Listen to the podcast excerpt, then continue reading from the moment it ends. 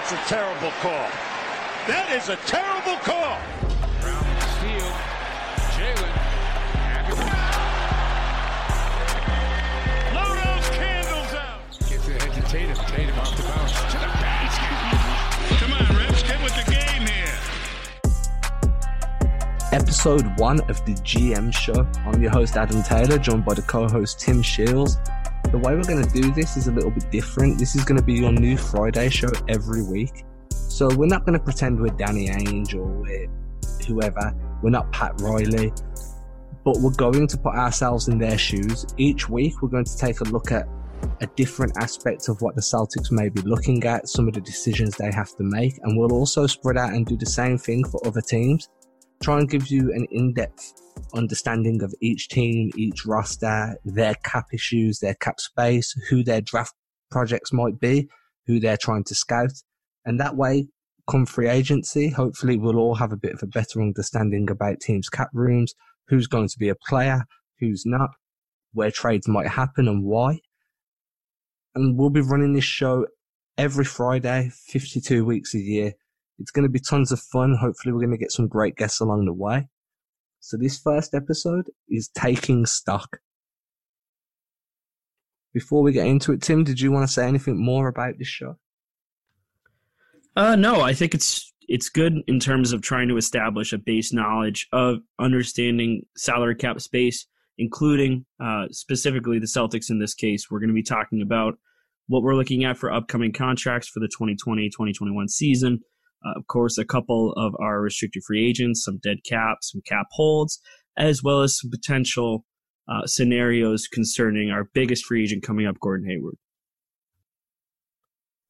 So with that said, let's start taking stock of what's on the roster for 2020 to 2021, which is next season, which is coming. So from my outlook now, the buyout market's done. We're going to need to start looking ahead to what's going to be happening in the summer, who's available, what cap room do we have, who's on a player option. So we know we're going to have Kemba. He's tied into a max deal at $34.3 million for the year. Gordon Hayward's also got a max deal in place, with but he has a player option. He can choose to opt in or opt out, and we'll get to that later. Jaylen Brown, his extension kicks in. $22.8 million basic, with a very likely $1 million in incentives. Marcus Smart's on his $12.9 million, and then another $0.5 million in likely incentives. Tatum will be on $9.8 million, and we'd expect to be discussing a contract extension with him. Don't you think, Tim? We need to get that started as soon as possible. Yeah, by far, it has to be the priority outside of Gordon Hayward. I think it's 1A is Hayward, 1B is Tatum. And I think the decision with Hayward is something that's going to be affecting the Jason Tatum extension. Regardless, I think Tatum will reach an extension agreement with the Celtics. I think they're probably going to end up just handing him a blank check and saying, tell us your number. Then you've got Enes Kanter at $5 million. Well, $5,550. That's a player option. He might choose to leave. He might choose to opt in. But we'll discuss that in a moment. Let's just go through the rest. Daniel Tice is on a non-guaranteed for next year. The way he's been playing, I'm going to want to tie him up as fast as possible. We don't want him going away somewhere else. Agreed. Romeo Langford on his rookie scale deals, $3.6 million. Vincent Poirier on a guaranteed for the last year of that 2-year deal we gave him in the summer just gone will be on $2.6 million. Grant Williams, 2.4, rookie scale. Robert Williams, $2.2 million on a rookie scale. Semi's on a non-guaranteed with a team option at $1.7 million. Now, it gets weird there, so we'll do our best to break that down. Carson Edwards is on his rookie scale at 1.5. And then Javante Green's non-guaranteed. He did sign a 2-year deal, but that second year is non-guaranteed, which makes him the most expendable piece at the moment. Then you've got a couple of guys in the G League. You've got Taco Fall, you've got Tremont Waters. So both of those guys, technically their deals expire at the end of this season. A 2-way contract's only 1 year.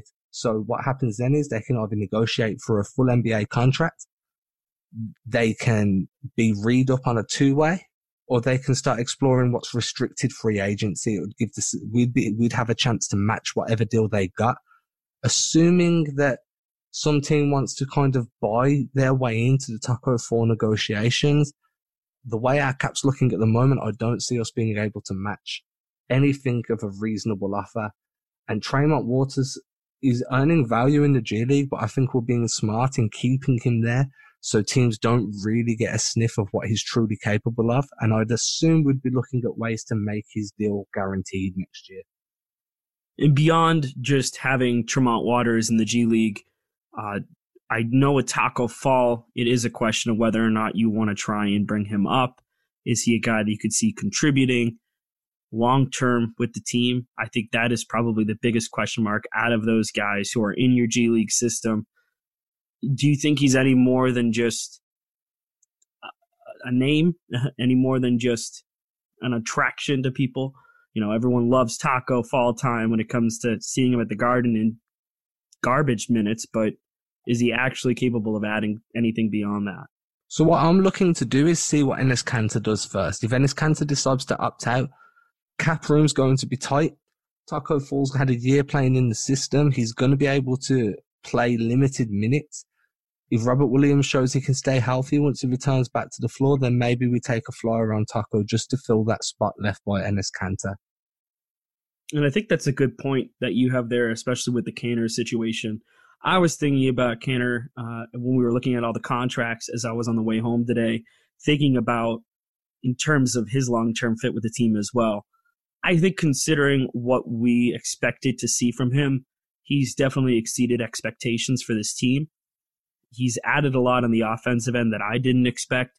His offensive rebounding numbers are great. He's helped turn the numbers around big time for the Celtics this year. Statistically, a massive improvement in terms of the defensive rebounds allowed. And if you're going to go ahead and bring him in and keep him on for next year, and you've got Time Lord, that's a big step in the right direction. I think with Time Lord, you really have to be careful about his conditioning and whether or not letting Kanter go affects his overall status with the team. Because if you let Kanter walk, then all of a sudden you've got no insurance if Time Lord gets hurt. Well, it's not an option of letting Kanter walk. Kanter has that player option. He could choose to leave. If he chooses to leave, he becomes an unrestricted free agent, and then it becomes a bidding war. As we'll get to, there's not going to be much cap space to be entering a bidding war. If Kanter chooses to walk away from that $5 million, then that $5 million is there or thereabouts what the Celtics have to offer, what we have to offer to another center. Now, if you're going to be doing that, I doubt you're going to find another big with the production of Enes Kanter on that sort of deal, at which point that flyer on Taco Fall does become more palatable, because he's going to be able to grab those boards on both ends the same way Kanter does. He's also going to be a bit of a defensive liability. We don't know how his body's going to hold up against NBA-level competition over the course of a season. But at $2 to $3 million on a 1 year plus one, maybe, then I feel like I'd be willing to take that risk if Kanter chose to go and explore unrestricted free agency. And do we want to end up having a look at these deadlines in terms of the guaranteed contracts coming up? Yeah, I mean, we can get there. There's no problem. We can have a look at the deadlines. So on the deadlines, the way it's going to be working is Daniel Tice is going to have a deadline for the 3rd of... Is that July? 3rd of July. And at that point, I mean, you got to guarantee it, right? I don't think there's any questions there. Daniel Tice, we're going to guarantee Daniel Tice. There's no there's no question there. Romeo Langford's going to have a team option for 21-22, same as Grant Williams and Robert Williams. I feel like we're going to pick up all three of those team options. Robert Williams being the one that's least likely, because we want to see how he recovers. If he's going to have injury troubles, and that's something that really starts to rear its head, do we want to risk allowing him into restricted free agency and see where other teams value him? Or do we want to pick up that option of $3.6 million and keep him around for another year? I don't think we want to play that game of potentially risking him walking away. I think he adds a lot to the team, and I think if you're looking at the team long view, he just is a crucial part of it. Javante Green's also got his team option on the 1st of October If they pick that up, then he's going to be guaranteed for $1.5 million. That'll be for the full year. After that, he becomes an unrestricted free agent. He will be covered by Arenas rights, which we'll cover in a moment when we talk about Brad Wanamaker, and that's the Arenas provision, So, and Javante Green will have that coverage if they decide, if we decide to pick up that option. Whether or not we do is kind of going to be a point of discussion. He's been a fantastic pickup. He's really showed out in the minutes that he's been provided.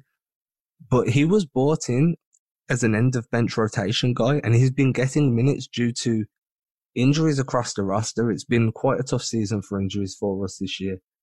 Romeo Langford would be the guy that we hope can really fill that spot that he's been playing.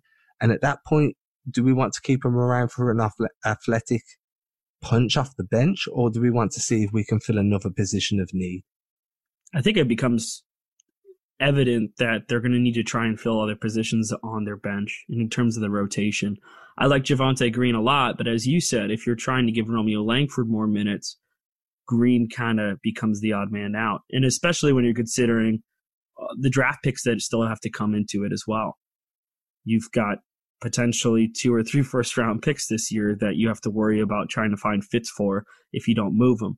Now, we've already discussed at length trying to move those picks or consolidate them in order to try and alleviate the issues you're going to have with roster spots. But if it becomes a conversation about either Javante Green or one of your first-round picks getting minutes, I feel like that's an easy decision to make, unfortunately, for Javante.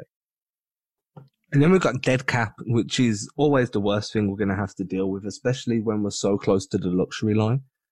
So we've still got $1 million coming from Yabu, where we released him, and then we've got another 92K from Demetrius Jackson. It's not too much, but that's close to $1.2 million.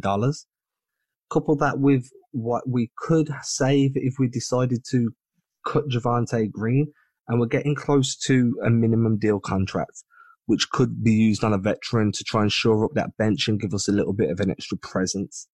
So it's frustrating, but it's not unmanageable. What we need to do now is we need to look at some of the bigger questions that are going to be sticking around. First of all, it's going to be Gordon Hayward.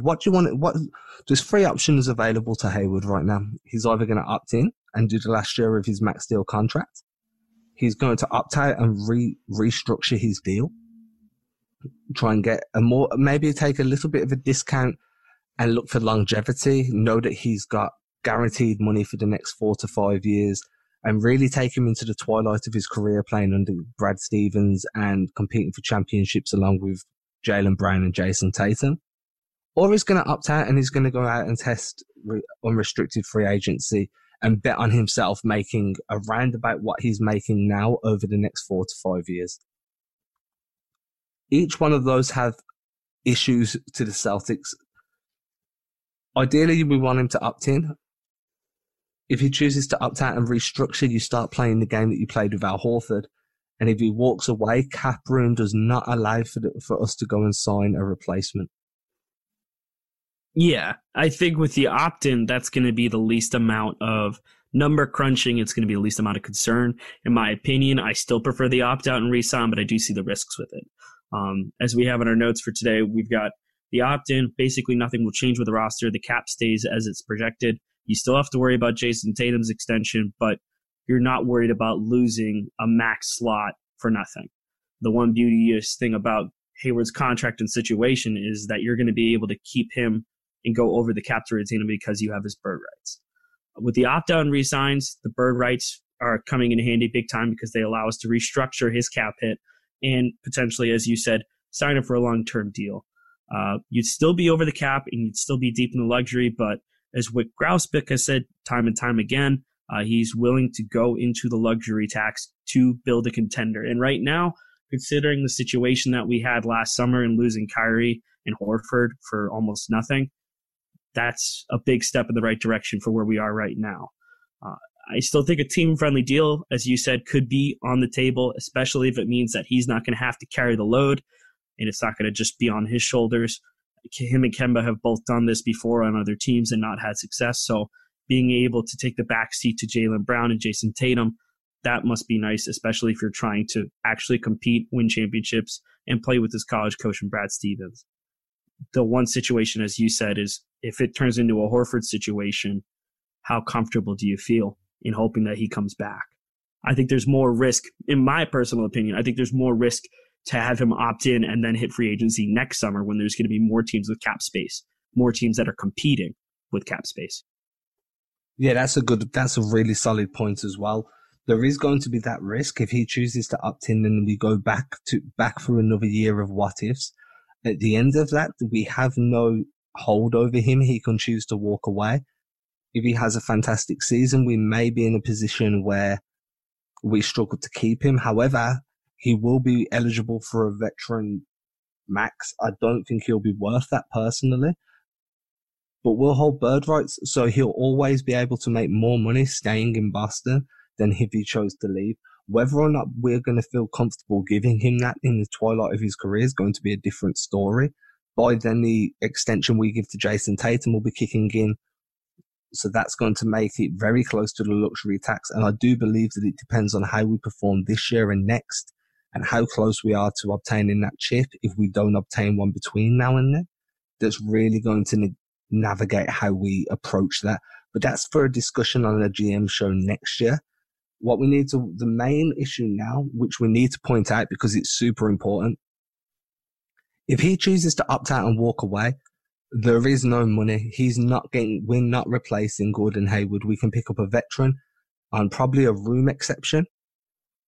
We could, Tim, you mentioned earlier, there's a possibility of a sign and trade. I really highly doubt that happens. I feel like if he opts out, he's going to be holding his cards close to his chest until he chooses to do so, at which point it's too late. So you're looking at a room extension, a room exception, and then extending Jason Tatum. Now, that extension to Jason Tatum is not based or predicated around Hayward's decision. We will be extending Tatum probably for the rookie max as soon as physically possible. I do not see any, I do not see that being an issue. It will be a rookie max extension or close to it. And using the bird rights they've got for Jason Tatum, they can go directly over the cap and be fine with that. There'll be no point. Obviously, there'll be a luxury tax fine if they go too deep in, but there'll be no punishment for actually going over to keep him. I don't think there'll be any squabbling about figures either. I don't think there's going to be much of a negotiation process to that situation in particular. No, he's going to sit down. We're going to look him in the face and say, here's your rookie max. He's going to say thank you because it's the most he can get anywhere. And then Jaylen Brown sewn up, and that's fine. I'm more than comfortable with that. In fact, I want to do that tomorrow if physically possible, please. For sure. The one thing I will say that you mentioned with the sign and trade too, it becomes increasingly more and more unlikely due to the fact that the Celtics would get hard capped, which is what ended up affecting them this past summer when they did the sign and trade with Terry, and they said Terry to Rozier to Charlotte in order to get Kemba Walker here. That's the issue with the real sign and trade, is you become immediately hard capped, which affects so much of your flexibility on a team that already doesn't have any flexibility. And we won't have flexibility no matter what next year. So the hard cap, but the hard cap does hinder a lot of moves. It really makes making trades difficult if there is one to be had, and it does make picking up free agents or buyouts that little bit more tough to navigate.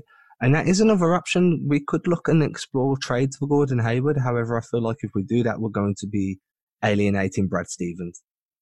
And it's a lateral move at this point. I, for one, was saying if you're going to trade Hayward at all, you were going to trade him at the deadline. And even then, you can't do that without reason. You can't just go ahead and trade a guy like that, especially after everything with his leg break, especially after the Isaiah Thomas situation. It just wasn't in the cards. You know, I think this team needs another big, but at the end of the day, the way that they've kind of built themselves is they've got these great wing players that can handle the ball, can play defense, can shoot threes, that the offense can all be channeled through. And then they're just playing the name game at center. They can just throw out a guy at center that fits their system, that knows their schemes, that can set screens. And that's really all they need. So if they're able to make that work and you're keeping Brad Stevens happy, you know, you're being smart with your young guys. You're getting their extensions out of the way early. So if you have to pay the luxury tax, you're paying the luxury tax. This team is building itself a lot like Golden State did in that way, where they're not putting a big name at center. I mean, what's the biggest name we've had at center for Golden State was, what, Boogie Cousins? And that didn't work out. No, it did not work out, and I'm fine with it not working out as well. Likewise.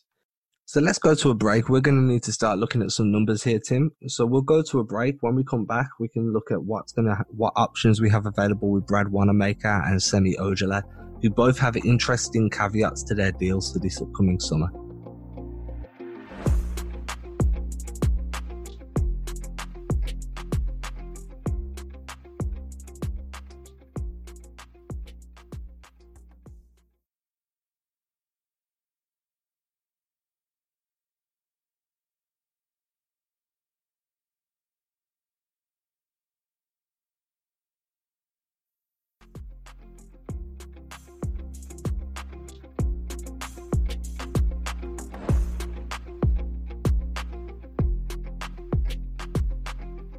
Let's start with Brad Wanamaker. I feel like that's going to be the better one to start with here.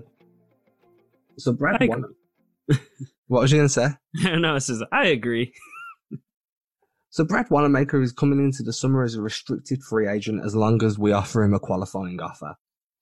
Now that offer is subject to the Arenas provision. So just to give you guys a bit of in-depth knowledge on the Arenas provision... Obviously, it's built around Gilbert Arenas, and it was based on his time in Golden State when he hit the restricted free agency. And he basically got an offer that Golden State wasn't able to match. So what it does is the Arenas provision, and I'm literally reading the notes I took earlier on this, it will limit the first-year salary that a rival team can offer a restricted free agent who has only been in the league for 1 or 2 years. This free agent must not have been acquired via draft. He must be somebody that is undrafted or from overseas, which fits Brad Wanamaker's profile exactly. The starting salary that a team can offer can't exceed the amount that the non-taxpayer's mid-level exception, which allows the player's original team to either use the MLE themselves or early bird exception to match it.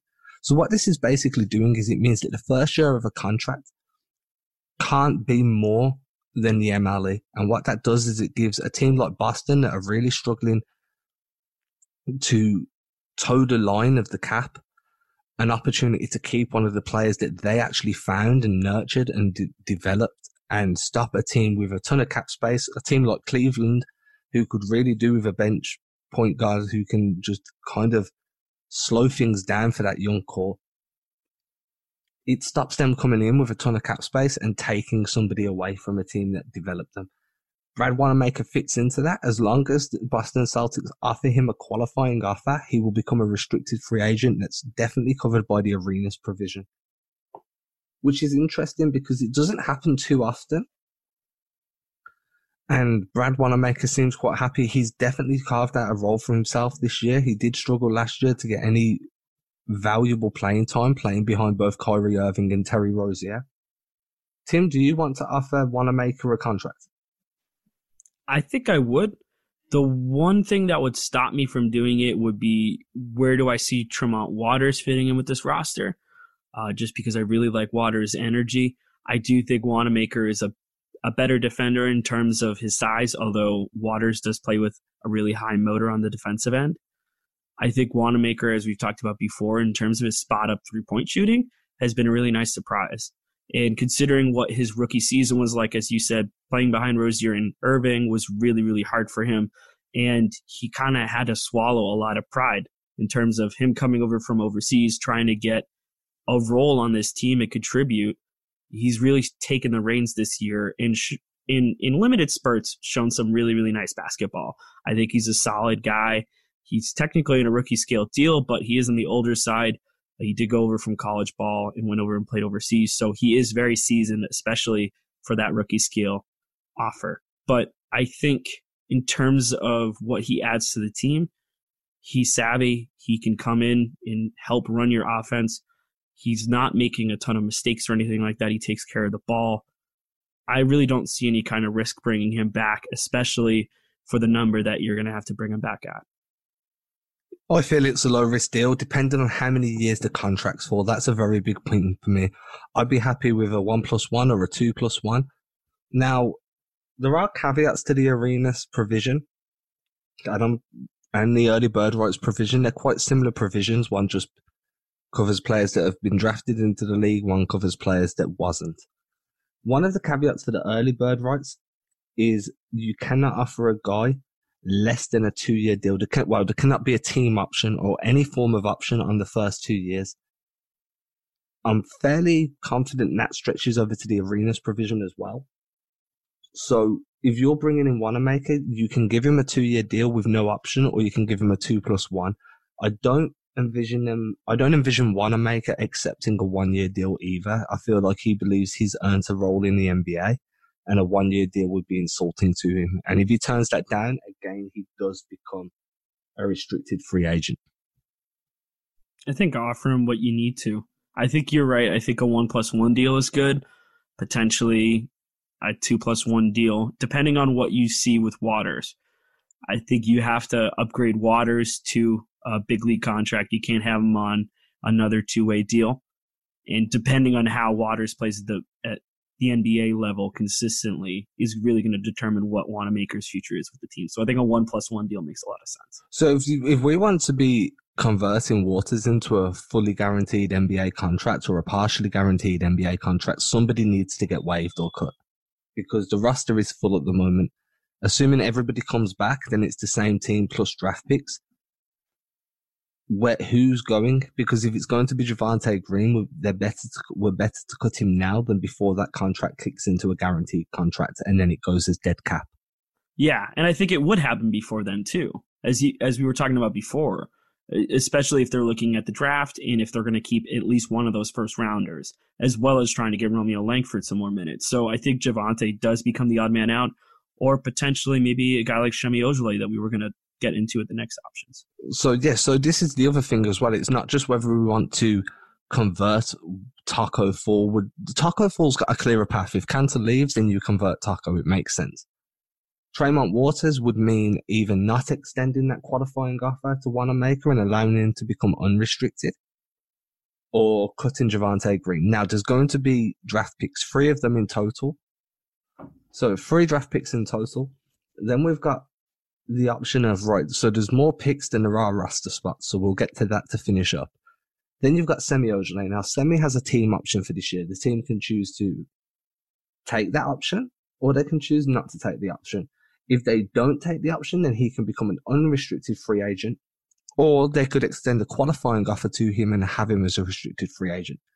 So look at it this way. If they pick up the option, that's similar to offering the qualifying offer in the terms that he's part of the team. I would assume if they pick up his team option, then they're fully guaranteeing that contract. They're not going to pick it up to then try and move him. If we say, right, we're taking that team option on you, we're guaranteeing you for another year, you're going to be on the roster. If they choose not to take the team option, they can offer out a qualifying offer. They could say, this is what we're willing to give you over X amount of years.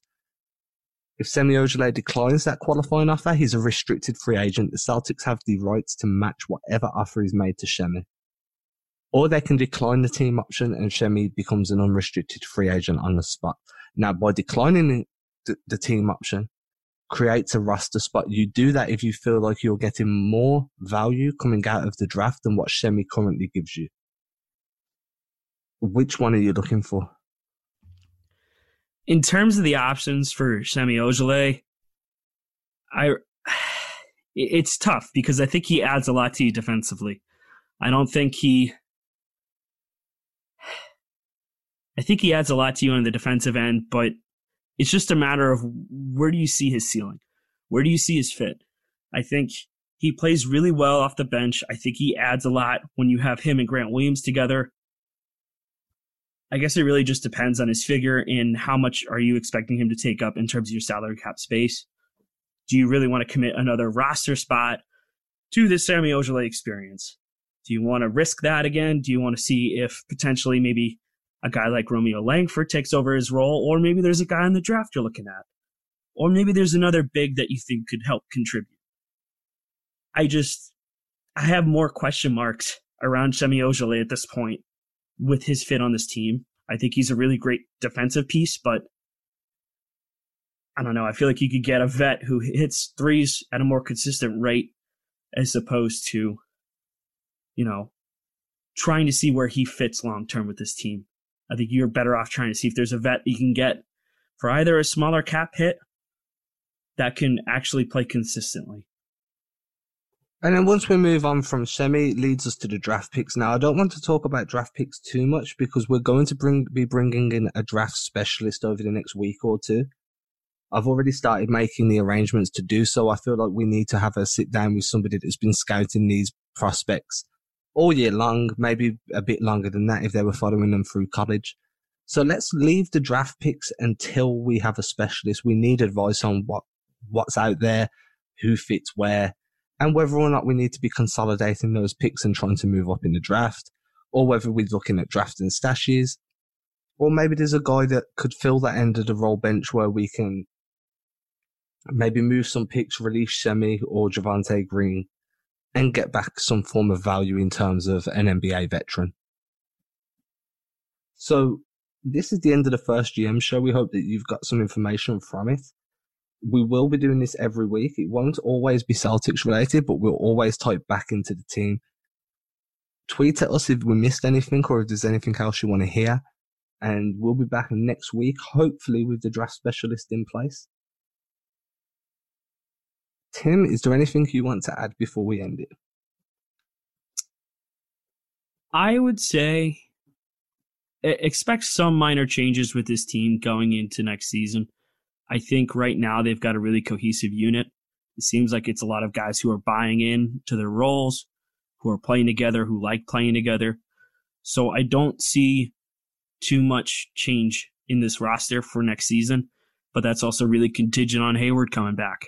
So I would keep monitoring that situation, but I think right now this team is focused on winning a championship, and we'll have to see them test their mettle in the playoffs, and that will really determine what's going to happen with the future of this roster. Okay, guys, and we'll be back on Monday with the community call-in, which we will be recording on Sunday. Remember to follow me on Twitter if you want that PIN code and the phone number to be part of that episode. Thank you for listening. Please leave that 5-star rating and review. It helps us out loads, and we'll catch you then. Say bye. Later.